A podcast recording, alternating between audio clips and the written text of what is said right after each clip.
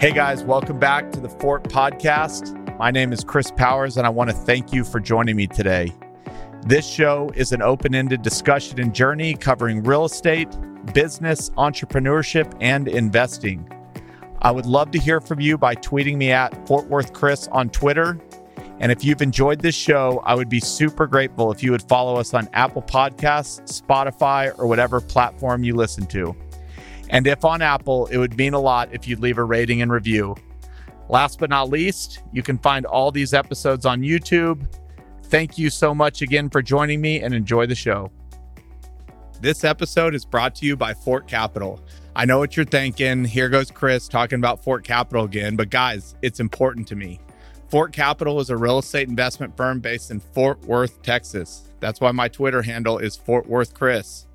We have a track record of transacting more than $1.4 billion in assets throughout Texas. That's crazy to me. 17 years ago, I bought my first house for $100,000. The team over at Fort is currently looking to acquire Class B industrial deals between $10 and $75 million throughout the major markets of Texas. In fact, Fort Capital was named the fastest growing real estate company in Texas by Inc magazine last year. To learn more about Fort Capital, visit www.fortcapitallp.com. So today is a special day because it is the 200th episode that I've done. And it's crazy to think about. I started this podcast in December of 2018. And honestly, I had no freaking idea where this thing was going to lead me in my life. I think actually in the first episode, which is still there today, my 3-minute intro, I literally say this might last 5 or 10 episodes. And at the very least, if nobody listens, maybe, you know, I'll have some cool conversations recorded that I can listen to later in life or my kids might be interested in. And fast forward, 3.5 years and 200 episodes later, here we are. And I can genuinely say from the bottom of my heart, I love doing it more today than I ever have. It has brought me a ton of joy because I have gotten to meet a lot of people, which I love to do. And I've gotten to stay very curious and ask them lots of questions, which I might like doing even more. And it's just opened up so many doors, both professionally, personally, spiritually, kind of all the above. And so I would say that the podcast has been one of the highlights of my life. And today's episode is a little bit of me answering questions and a little bit of just kind of things I've learned along the way. But I want to thank everybody here listening, especially those that have been listening for a while. It means a lot. And it's the support and the people that reach out and the high fives that kind of motivate me to keep going.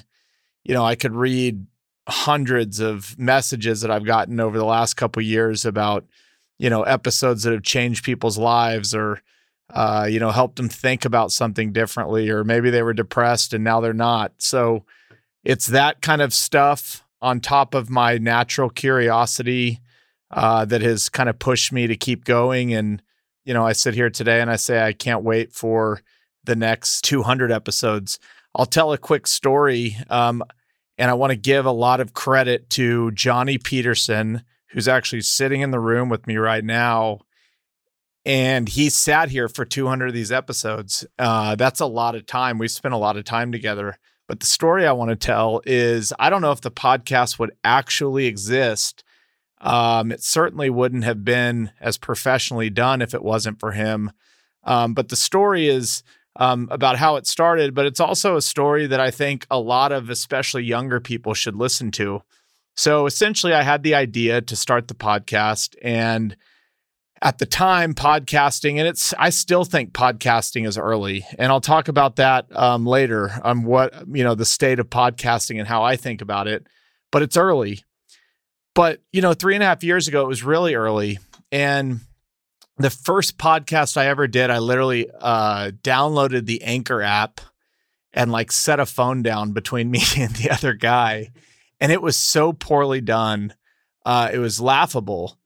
And I remember somebody telling me early on that, you know, how professional it sounds is a huge deal. Nobody wants to listen to something that's really scratchy, no matter how good the content is. It, you know, it can only get old.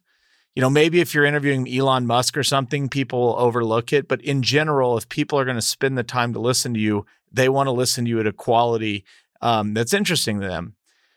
So I was like, okay, this isn't going to work. And I live in Fort Worth, Texas. There's not a lot of podcast producers or audio engineers walking around the streets. And so I did what I always do. And here's maybe a tip that anybody running businesses should do is I emailed the business school, or maybe it was the communication school. I can't remember. Johnny, what was it? The business school. And I said, you know, I'm looking to start a podcast. I need to be introduced to the top podcasting student at TCU. And to follow up on that, what I was saying earlier is we've actually done that in marketing. We've done that for accounting. If you are in a city with a college town and you're looking for, you know, somebody that wants to work hard, email the business school, email one of the schools, tell them to send their best. And you would be shocked how many times that has worked out. Not only here with this podcast, but at Fort Capital and other areas of my life. There's a lot of talent in your town, and it could be right down the road. But anyway, I said, great, send them over to my office. And about 2 days later, I set a meeting with Johnny Peterson. And, you know, candidly, I've met with a lot of young folks over the years, and some of them are super impressive, and some of them are just not impressive. You know, some of them will tell you they're going to follow up, some don't. Some, you know, show up prepared, some don't. But I would tell you that Johnny showed up and blew me out of the water immediately. He didn't actually probably even know why I was trying to get a hold of him other than I was interested in a podcast. And he showed up and he had done all this research on me, my business, my company. He had written down all these ideas about what we could talk about and what the podcast could be about and how we would get guests. And at the time, Johnny had a podcast and would tell and showed me how he was doing his podcast and how we would record and how we would edit. And it was just this full presentation.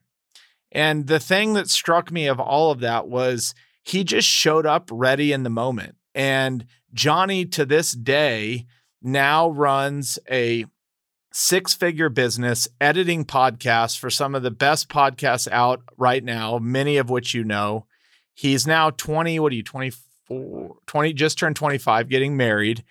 And he's turned this, and I wouldn't say it was this meeting that turned his life around, but he took a moment and ran with it. And now, you know, we're very close. But he now manages 15 plus podcasts. It's one of the most professional operations. And I would just say, you know, that's a story of showing up in the moment. You never know when the moment could be, which, you know, that's fun part of life. But showing up could lead to, you know, really interesting things and change your life. And, you know, Johnny's told me multiple times that meeting him that day changed his life. And I'm sitting here saying, yeah, it changed my life too, because without that help, I don't know if I would have done this podcast, or I certainly, if left to my own devices, it wouldn't have lasted very long. So thank you to Johnny Peterson. If you've enjoyed this show and the quality of it, all kudos to him. And you can get in touch with them on Twitter at Johnny Podcasts. So again, more of the early days, I was nervous as hell to start the podcast, to be honest with you. I'm, you know, in general, I'm kind of an extrovert. I'm also kind of an introvert, you know, really kind of marketing focused, and have always been interested in sales and kind of building a brand. But getting on a mic and talking and, you know, releasing these episodes isn't the easiest thing. And what I would tell you is, if you're thinking about creating a podcast or anything like it, just record some episodes. You don't even have to publish them. Just get behind a mic and start talking. Maybe record a few and let some people listen and see what they think. But it wore away quickly. Any nerves I had wore away quickly. And it's what drives me now is now that I'm through that, it's, again, the positive feedback that keeps me going. It's helped me develop more of a ability to get on the mic and ask questions, and it's helped me socially outside of here, but it's really helped me build, you know, a confidence that, you know, only podcasting can give you. And so if you're listening to this and you're nervous about podcasting or you're interested and, you know, haven't pulled the trigger, everybody's nervous. It takes a few episodes, but I can promise you, if you put in the work and you kind of get through those early days, it gets much better and it's awesome. It has helped me meet so many people. When you record a podcast with someone, what's interesting is you don't just record the podcast with them, but often they're going to share that with their inner circle, which could be a couple people, but oftentimes it could be a lot of people, especially if they work at a big company. And so I always tell folks, you know, not only am I getting to know that person better that I'm interviewing or having a conversation with, but I'm also indirectly getting to know the network around them. And I can't tell you how many times I've met somebody on the streets that, you know, was good friends with somebody I had on and they got to listen. And, you know, one of the really cool things about podcasting is you get to hear somebody's voice. And I think that we underestimate how we as humans take in audio and the inflections in people's voice. You don't have to be in a room with somebody to know what they're going through, as long as you can listen to them. I think we can hear somebody's situation. You can hear it in the tone of their voice, when they get happy, when they get sad, when they get mad, when they get confused. So if I was to take all these podcasts and just transcribe them on paper and you read that, I just don't think it would have near the impact as when you heard it. And so when other people are listening to the podcast, in a way, they're getting to know you in a way that they couldn't. And on top of that, you know, podcasting is amazing because you can listen to it at any time, anywhere. You just put headphones in. You don't have to watch a video. As long as you have headphones and something to play, you can do it while you're working out, while you're on a walk, while you're in the office. You can do it anywhere. And so it's a very pure form of communication. You can feel the feelings, you can hear the feelings, and you can do it from anywhere. And, you know, I've been vocal in prior episodes and on Twitter saying, you know, one of the favorite things I look forward to with all these episodes, and I got a long way to go because my kids are young, but my kids are going to get to listen to hundreds, if not thousands of hours of me having conversations. God bless them if they listen to all of them. I'm not expecting them to listen, but from somebody who lost their father, and one of the most important things he left me was actually a couple of voicemails. They don't say anything special, but I get to hear his voice and it's impactful. And so I just think that not only will my kids get to listen to it, but their kids might get to listen to it and their kids' kids. We're living in this world where you can literally, you know, download this stuff record this stuff and it can be shared forever and you can talk about anything. You know, the other thing I like about podcasting, especially right now, is this Joe Rogan controversy is going on. And I'll be very vocal and say I am in 100% support of Joe Rogan. Is all you need is a microphone and a couple headsets and something to record on. And it's often very pure form of communication because these podcasts, and I know a lot of podcasters, there is no gimmicks. There is no ivory tower. There is no conference rooms of tons of executives meeting about what the, you know, conversation should be that day and how it should be spun and what we can say and what we can't. And it's just a very raw back and forth. And there just happens to be a microphone in the middle. And so one of the reasons I'm so in support of Joe Rogan is forever what mattered was him setting up an opportunity for his guests to come share what they could share, unfiltered. The questions aren't predetermined. These conversations often go on for 3 and 4 hours. You can watch them. You can actually feel and relate to what's going on because these conversations happen like conversations happen in everyday life.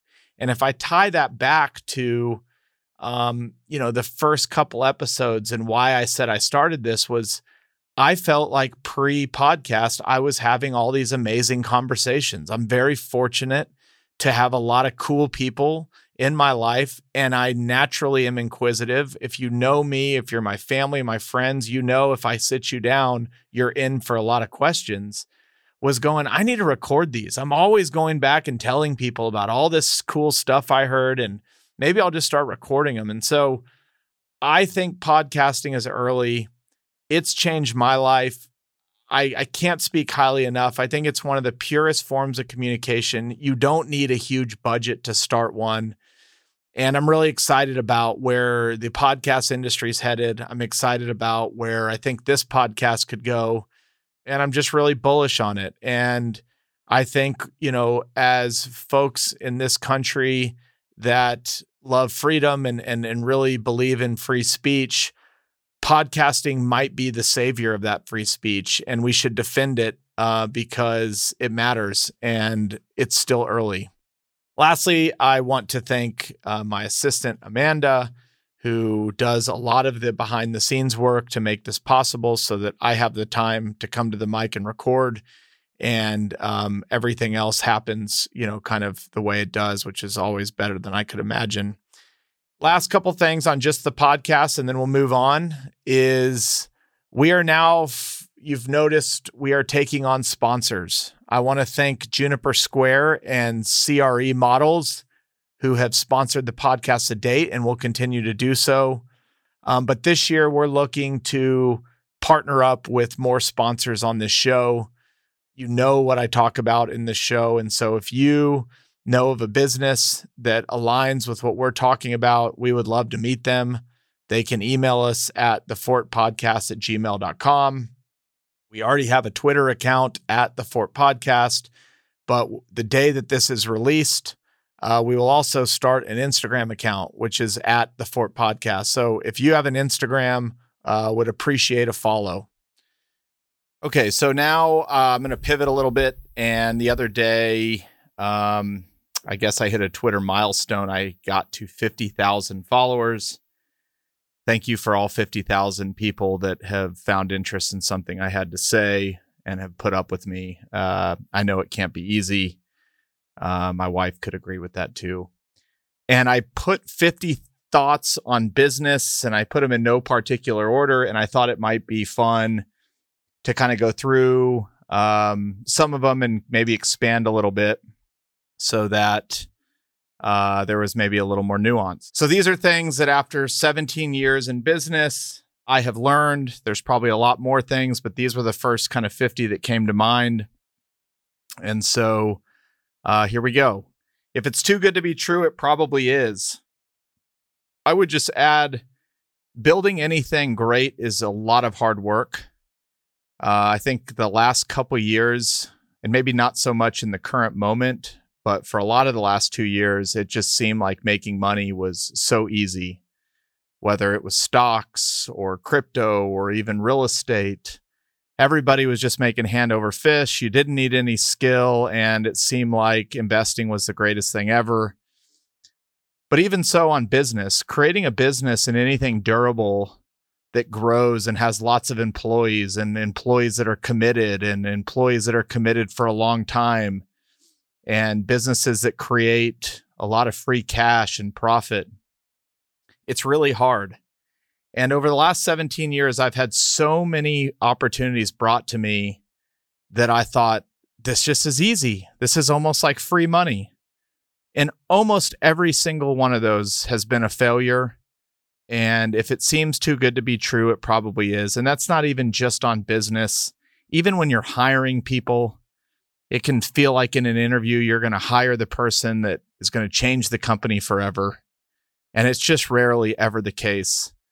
So I always default to anything that is worth having and anything that is great in this world for long periods of time comes with a lot of hard work. And anything that is too good to be true probably is just that, too good to be true. For the majority of companies, an inch wide and a mile deep goes further than an inch deep and a mile wide focus. The best thing I ever did at Fort was steer the business to become more singular focused. We decided to drop everything we were doing, which was a lot of things, and focus on one thing. And when you're focused on one thing, a lot happens. You compound knowledge really quick. If I just took our business in general, you see lots of deals, the same type of deals in Class B industrial. And when you've seen 1,000 of them, it's easy to understand what a good one looks like and a bad one looks like. You can scale that knowledge across a team. when you're bidding on the same materials to fix each property and you know what those materials are going to be, you get better at ordering them, you get better at pricing, you become a better vendor at those suppliers, and you build better relationships.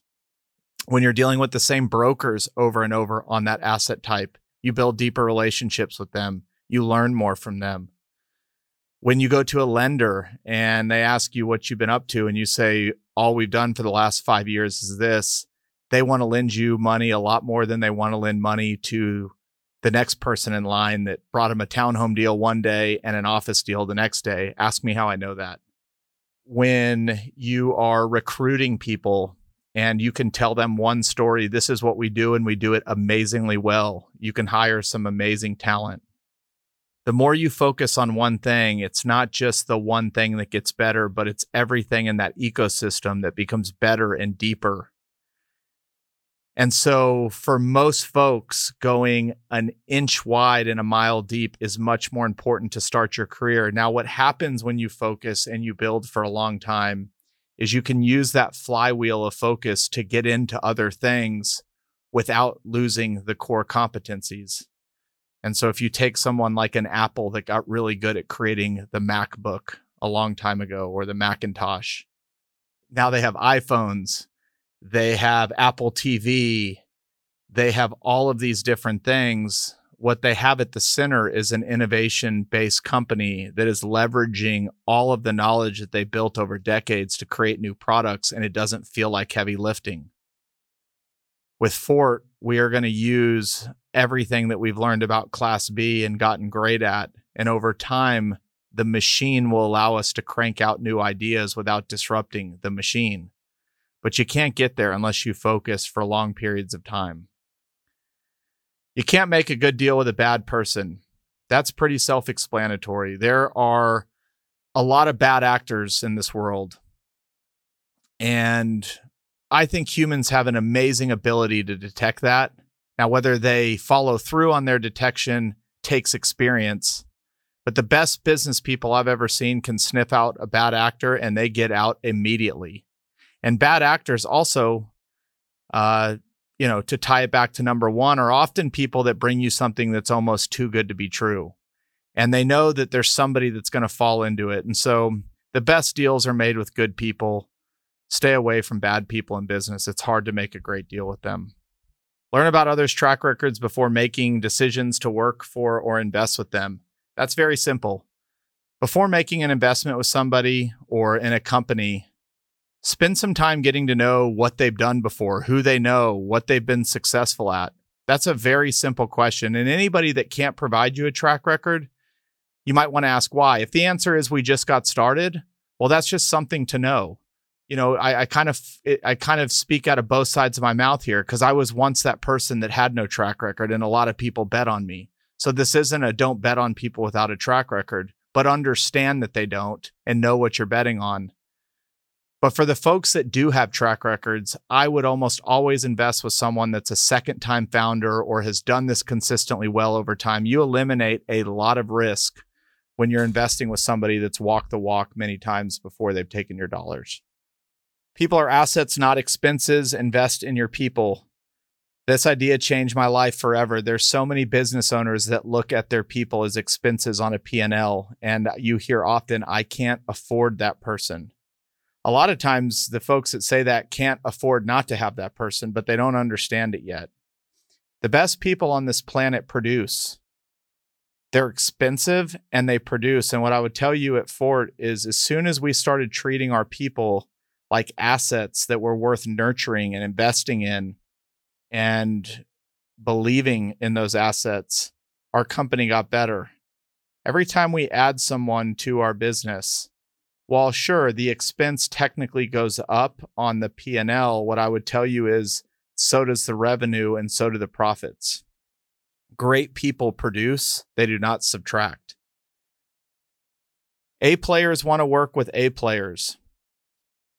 A players want to work with the best people in the game. In fact, they want to work with people better than them because those other people make them better.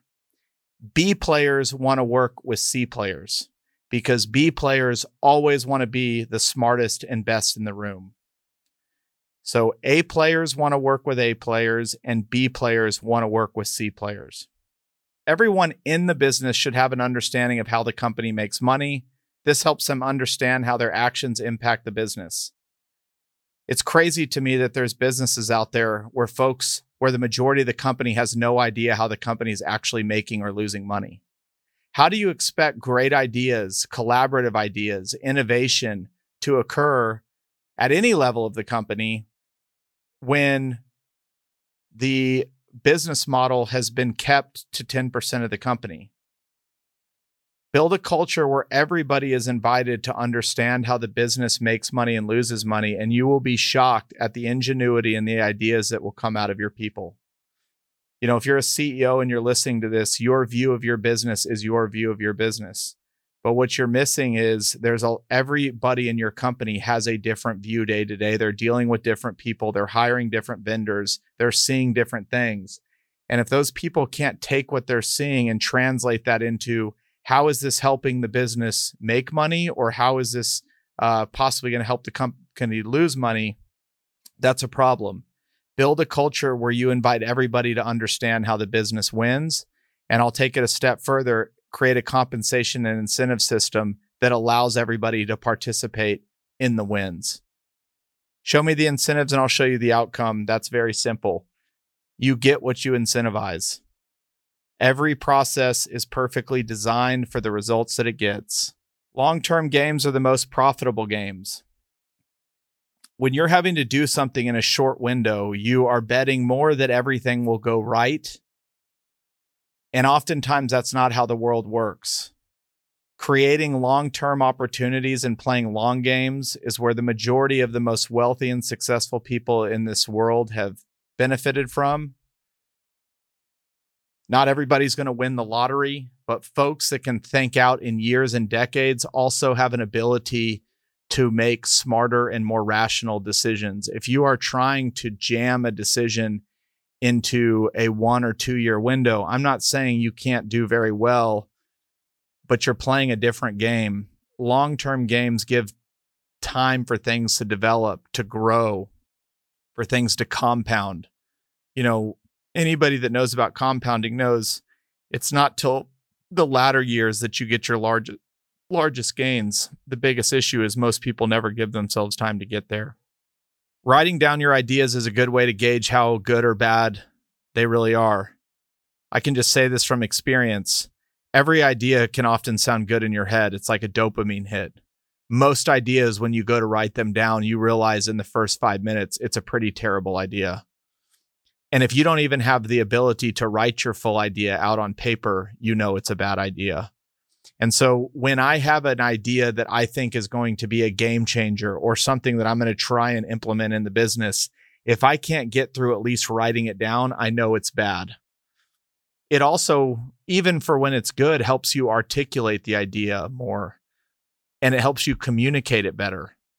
Just because you know in your head what you think you're saying doesn't mean the person listening heard what you thought they heard.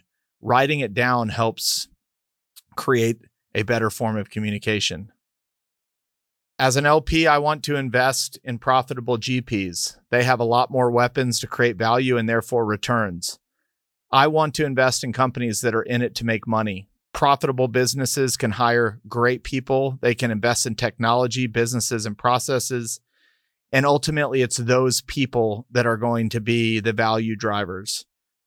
And so when I am talking to a GP, I want to know, are you profitable? How does your operation work? Investing is one thing, but having the people to execute on that investment for long periods of time through ups and down cycles matters. And a profitable GP will often be there a lot longer and have a better team on the field than a non-profitable GP. Join a peer group or an industry group if you can. YPO has been one of the best things that I've ever done. YPO changed my life. It is a group of 8 guys that I meet with monthly in a structured meeting, and I can be as transparent and raw with them as anybody I know in my life.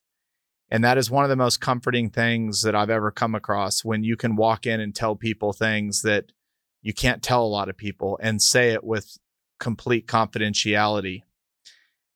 a lot of the biggest things in my business have come out of sitting in a YPO forum meeting and hearing what other people are up to or how they're implementing or a certain presentation. On a more macro level, going to industry conferences or meetings where you get to have a chance to meet lots of people has been life-changing. And it doesn't have to be YPO. But if you can find a group of like-minded individuals that you can share raw ups and downs of your life, business, parenting, marriage, faith, all of those, it will change your life. It certainly has mine. Use some type of personality or job trait testing before hiring people. There are so many, call it a personality test, a job habits test, how someone will show up in the work environment.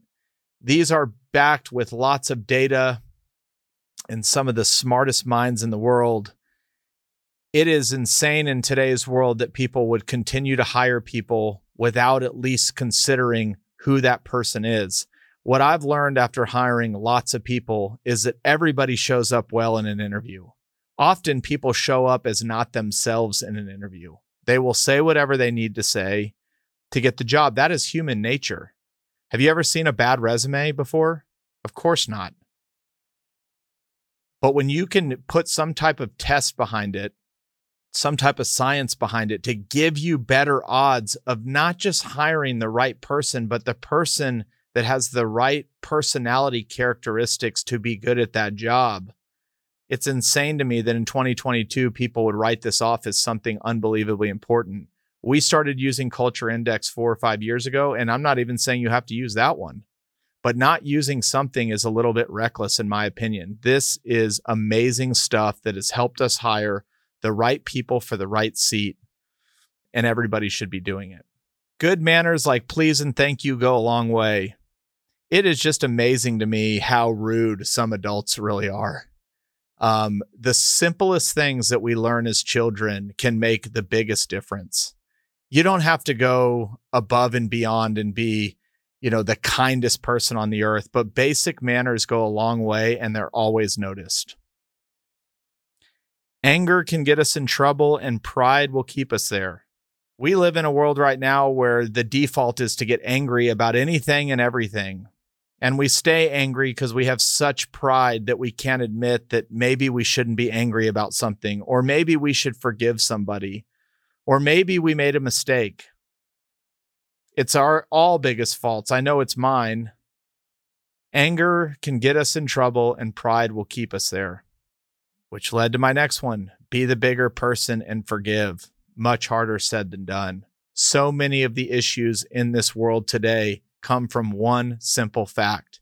People will not forgive. We have all fucked up. Big things, small things, medium things, it doesn't matter.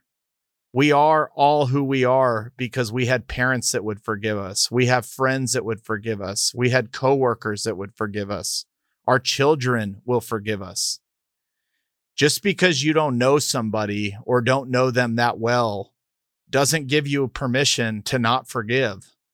And when I see people that are in a funk or they're justifying that somebody wronged me or they said something that I disagreed with, and therefore, I am going to be angry and I'm going to let my pride keep me there.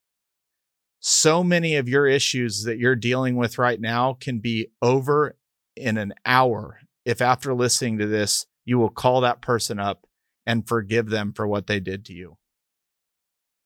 Celebrate wins. I did a terrible job of this early in my career. I have always expected to win.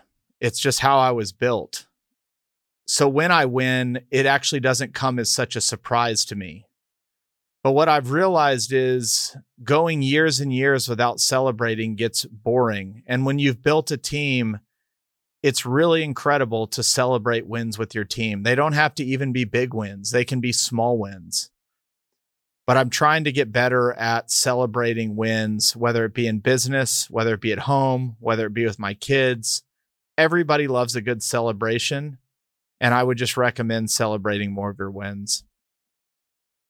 A company should run off some type of operating system. EOS is a great place to start. Gino Wickman wrote a book called Traction that is created the entrepreneur's operating system. There are other operating systems out there, but if you're a small company, this is, in my opinion, the absolute best system for really changing how your business functions, how people are held accountable, how communication happens across the company, and how goals are set. Too many companies think hiring is the solution when most don't even truly understand the issues they have. I'm speaking from experience here. I see companies all the time hire out of the thought that they think they're solving a problem with this hire, when in reality, they don't truly understand the problem that they're trying to solve. This is how companies get bloated. If you can't truly identify the issue in your business, then you can't truly understand if another person is going to be what solves it.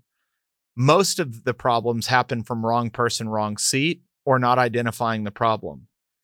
Laziness is when you just throw another body at an issue. We did this so many times.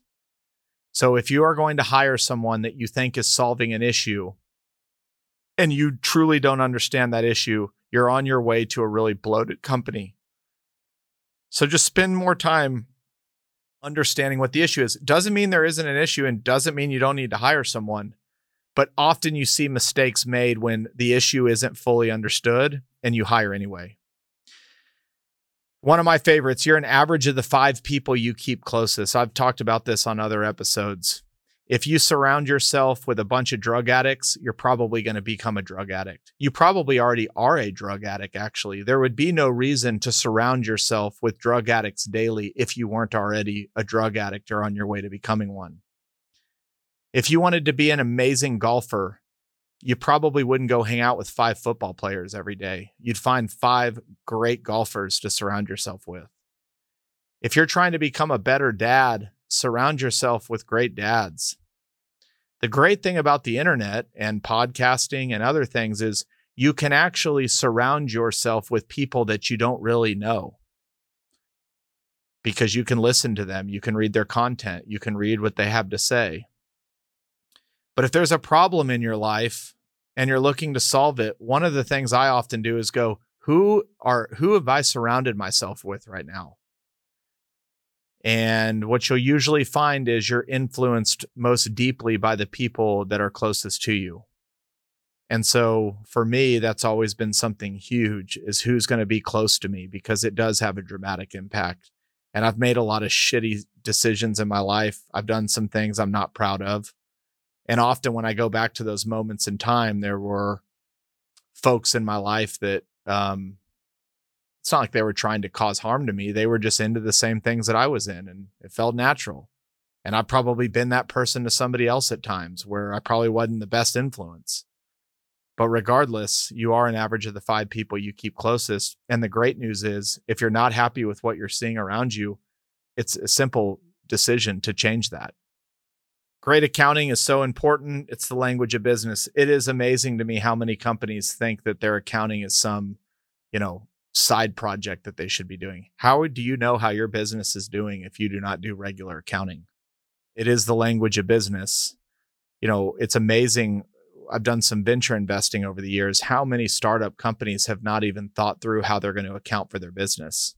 They'll raise millions of dollars, hire a great team, and have no idea how they're going to account for it. If you don't know your accounting, you don't know how your business is truly doing. Now, you might have a gut feel for how you're doing, but I know a lot of companies that have gone broke on a gut feel. The hard, cold truth is in the numbers.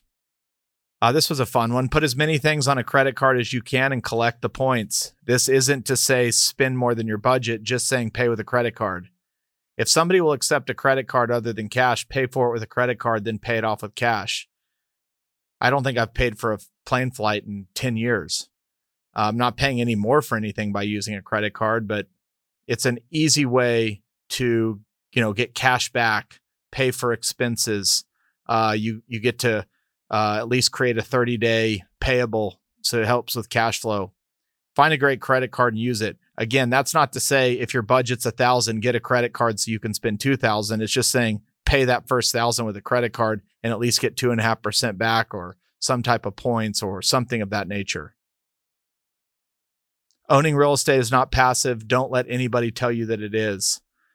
The only exception I guess you could make is a single tenant, triple net, Dollar General on a 15-year lease where they're taking care of the property and getting checks. But if they move out after 15 years, something very passive became very active. If you truly want to own real estate passively, buy a REIT or invest as an LP with a GP. Hire interns like you would a full-time employee. Some of our best people started as interns. It's amazing to me how many people hire interns and put a totally different spin on how they'll hire an intern than how they would hire a full-time employee. We give our interns the same process to work with us that we would a full-time person, but we also give them an incredible experience when they get here. And I would tell you most of our best junior hires are interns that convert into full-time employees. There is nothing better. Not to say we haven't had a lot of great employees hired that weren't interns, but if you hire an intern like you hire a full-time employee, it is amazing the young talent that you'll get. And if your mindset is, they're just an intern, well, then guess what you're going to get? That's just an intern. Tell your story to everyone. As soon as you're tired of saying it, they'll just start listening. Especially in the world we live in today where there's a lot of noise, your story matters. And I've had to learn this more and more. Tell it as often as you can, because just at the time you're sick of saying it, people are starting to listen. So whether you're good at telling your story or somebody else in the company, keep telling it. It matters. Most things take longer and are harder than initially planned. I won't really expand on that. It's just the way of the world. You see, I've never seen a projection that wasn't up and to the right. And I've never seen a projection of, we're going to get this done in a year. Although I disagree with Bill Gates on a lot of things, I do agree with him on this. You overestimate what you can do in a year and you underestimate what you can do in 10. Skin in the game always, period, end of story. There are very few secrets in business. The more you share, the more that will come around. Abundance mindset. Most of the people in this world that are not seeing the success that they want to see also show up every day thinking that everything needs to be a secret, that they can't share with anybody, or that the pie is too small for them to participate. It's absolutely the wrong mindset. There is enough for everybody to win if you believe there is enough for everybody to win. I share what we do in business all day, every day. And the world tends to give you back what you give it. And sometimes in spades. The most successful people I know share. And when I say there are very few secrets, sure, maybe Apple has some secret on some technology that they're building that we haven't seen yet. But even I would argue that those secrets were probably taken from someone else, or maybe Elon Musk has some secret about Tesla. But for the majority of us on the planet, all you're doing is working on something that somebody else worked on before. People want to work with people that are open and trustworthy and not secretive. So think about that. Have that abundance mindset. For software to work, everyone must be bought in, and someone on the team should be accountable for its implementation, training, and success. I'll just be pretty simple on this one. Most of the time when software is implemented in a company, it is, somebody has an idea. Somebody buys it, kind of goes through a half-assed training. They kind of tell everybody about it and give them a half-assed training and expect everybody to be working on it. One, before you even go in on a software, there should be a lot of people that have bought into the idea that a software is needed to solve X problem. That's step one. Step two is you should have looked at a lot of different softwares and at least had a team or a lead team that has said, this is the one that we're going to do. Number three, there should be somebody or a group that is accountable for that software being successfully implemented in the company, which means it has been onboarded and people have been trained and that people are held accountable to using the software. And the last thing I would add to that is a successful software implementation can take months, if not years, to do. And so give yourself the grace. Companies that are resistant to new software and often use the excuse, the last 5 things we've used didn't work. It's not because the software didn't work. It's the process to implement the software that didn't work. The greatest software on the planet isn't going to solve your problems if nobody uses it correctly and makes it second nature. So focus on how you deliver software inside a company, not just the software itself. Culture is what you're willing to accept. If you're willing to accept mediocre work, people showing up to work late, employees that are rude to each other, people that don't have to hit their goals, and you still let them on the team, then that becomes your culture. You know, the world has a way of gravitating towards what you'll accept, not the top of the company. Whatever you're willing to accept is what your culture is. The best companies I know, the best teams I've seen, have very high standards and very high expectations. Ideas with no execution are hallucinations. Ask me how I know this. I have great ideas every day. Everybody has a great idea. If you do nothing about it, who cares? It's just business is bullshit. Doing work with family and friends makes it much more than that. Business is people interacting. It's emotional. And when you get friends and family in the middle of it, you can't just put it's just business, even if it's not friends and family, to be honest with you. The best people I know treat every relationship with care. It just so happens when there are great friends and family in the mix, it gets even more intense. So don't just enter that situation, in my opinion, with it's just business. Never owe people money. Always pay your bank and debts. Want to win in business, pay on time or early. People love getting paid. They love getting paid for the work they've done, and they love it when it's on time. There is nobody worse than the person that's late. If you owe somebody a bet, pay it on time. Nope, I've never met one person in my life that likes being paid late or doesn't like being paid at all. Never. Just because someone is good at a certain job or skill doesn't mean they'll be a great manager of people. Two completely different skill sets. I think young people often think that getting a promotion to a manager is an actual promotion. You know, maybe it is based on pay. I don't know. It depends on the company. But, you know, being good at accounting doesn't mean you're going to be good at managing a bunch of accountants. It is such a different skill set. Every time I thought, if I get there, I'll be happy, I was wrong. The journey is the destination. If you're a driven person, we like to have these hallucinations that if I can just get one more deal done, everything will be okay. Well, if that was the case, Apple or Tesla or, you know, some of the greatest companies in the world, Amazon, would have never been created. They would have hit that ceiling way long ago. It's the journey that people actually enjoy. And so rather than kind of create these fictitious destinations in your head, go all in on the journey and the process. And what you'll realize is you'll find a lot more joy there than expecting it to be, you know, when you get your first $1 million deal done. Don't ask for advice from people who haven't walked the walk. That's pretty self-explanatory. I would never ask advice on how to buy industrial real estate from a social media manager or Johnny.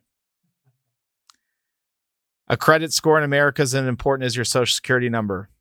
I'll just leave it at that. Your credit score matters. Learn to have tough conversations. It makes business easier and the people around you better.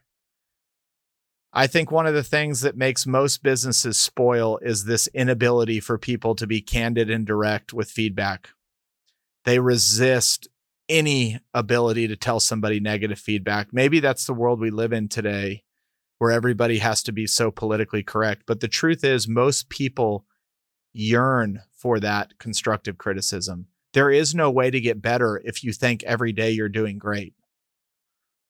The best companies in the world have a culture that is accepting of tough conversations and don't take things personally. They take it constructively. It makes for a better business, and people can learn more when they know what they need to learn from. So lean into that. And I'll go to one more. Work with people who take accountability for their actions, good and bad. Create a culture where people will take accountability for the things they did right and the things they did wrong.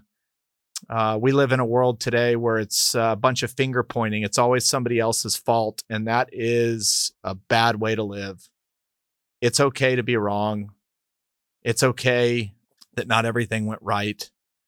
Take accountability for it and own up. I will tell you, as a business owner, the most impressive skill set any one of my team members could bring to the team each day is accountability. When you're accountable for your work, that is the true, work like you own it. That delivers the best work. You get the respect of your peers quicker. Nobody respects somebody that points fingers at everybody else, period. End of story. It just doesn't happen. And I will kind of leave that as the things that I went through that were important to me. And I'll just wrap it up on one thing that's kind of been heavy on my heart lately. I know that y'all listen to me for, you know, real estate and business, and maybe some of this has to do with that. But today's the 200th episode, and I'm just getting some things that I think about off my chest. And this is the kind of cancel culture world that we have kind of created, where the cancel culture is, their mission statement is basically, do not forgive, do not apologize, do not give anybody any grace. And if you sniff blood, attack, attack, attack until they are destroyed. And we're doing that to our folks that are most prevalent in the media. Maybe they're famous for sports, business, it doesn't matter. But we have made a decision as a country that if you have a name, we are going to try and cancel you, and we are looking for any reason to do so. And so I'll use an example, maybe in sports, and I won't call out any one athlete because this has happened multiple times, some worse. It's happened worse to some than others. But if I'm just going to use rationality here and how I look at this stuff, it would seem like cancel culture, you know, could be prevented, or maybe it's just profitable for somebody, or maybe it makes people feel really good to not forgive and be angry and to have no ability to hear things that they don't want to hear. You know, we live in a world today where if I say something, even if I don't intend to insult you or make you feel uncomfortable, but you take it that way anyway, I am guilty for even saying it, whether my intent was pure or not. And what we are finding today is people take sound bites of what people say, or they take what they say and connotate the most negative possible meaning to it and hold them accountable. So I say something that I have no idea could offend anybody. I'm in a different culture. I come from a different place, but somebody somewhere heard it and they took it offensively. We live in a world now where I'm guilty for having said something because somebody else on the other end couldn't handle it. That's one, it's terrifying. It's toxic. And what it's really saying is there is no room for nuance anymore. And that's a weird world to live in. So I'll take it a step further. All these companies pay these athletes millions of dollars to sponsor these people. Now, these might be people that are the best golfers or football players or basketball players in the world, but at the end of the day, they're human beings. And every human being is unbelievably flawed, and they're going to make a lot of mistakes. And to think that because somebody is great at golf or great at football, that they are not subject to mistakes is irrational, number one. But when these athletes make a comment or do something that is easy to attack, what you see are a bunch of people, virtue signaling people that apparently have never made mistakes of their own. Thank God they're not famous, because if those mistakes were made public, they might get in trouble. But the culture is, do not forgive that person, attack them at all costs, and keep on the gas until their lives have been destroyed. And the truth is, nobody really won, because the same people that are participating in that are already on to the next person and how they can cancel that person. So then these companies go and they say, oh, you know, Mr. Athlete, Mrs. Athlete, I can no longer sponsor you. And they think they're doing God's work by doing that. But what they're really doing to their company is going, hey, I know we sponsored this individual for 20 years. And I know this individual is a high paid athlete, and they put on this perfect persona for the public eye, which we know is just that, a persona that is used for the public eye, but is very likely not perfect if you saw everything they did in private. We're just we're very comfortable now as a society accepting that just because someone acts well on camera, that is all we're looking for. We don't want to see anybody imperfect. But then you go and you take the sponsorship away. And what the message you're really sending is, you might be virtue signaling that the message is that we don't agree with what that person had to say or what they did. And that might be the case, but guess what? We live in a world where people disagree with what people said or did all the time. The message you're really sending your company is, we don't know how to forgive. We don't know how to show grace. We don't know how to deal with things that we don't agree with anymore. And that's really toxic. There's so many opportunities for companies to stand up for that individual and maybe condemn what they said and say they don't agree, but also say, we understand humans make mistakes and we're going to stick with you. That message is so much more pure than the we're done with you message. Because I'll just end it by saying, every single one of us does things every single day behind closed doors or whatever, that if it was on the front page of a paper, would probably not be that comfortable.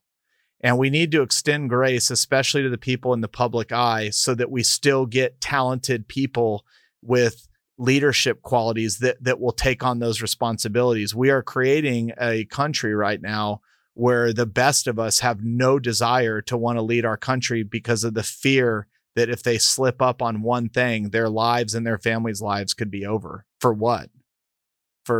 So that some people on Twitter can get a kick out of it?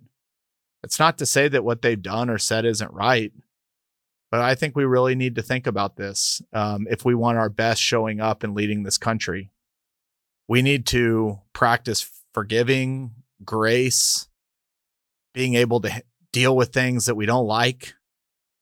Guess what? It's a very flawed and imperfect world. And if you're going to live your life thinking that everything around you needs to be perfect, you're in for a tough, tough life. So I want to end it on thank you to everybody who has stuck with me for 200 episodes, who have dealt with my imperfections. I'm continuing to get sharper. I'm trying to get better. This has been one of the highlights of my life, and I look forward to the next 200 episodes.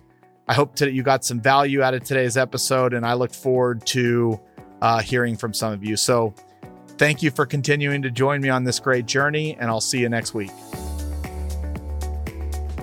Everyone, it's Chris here again. Thank you so much for joining me on this journey. If you enjoyed the show, please follow the show on Apple, Spotify, or subscribe on YouTube. Thanks again, and I'll see you on the next episode. Chris Powers is the founder and chairman of Fort Capital LP. All opinions from Chris and guests of the Fort Podcast are solely their own and do not reflect the opinions of Fort Capital LP. This podcast is for informational purposes only and should not be relied upon for real estate or investment decisions. The Fort with Chris Powers is produced by Straight Up Podcasts.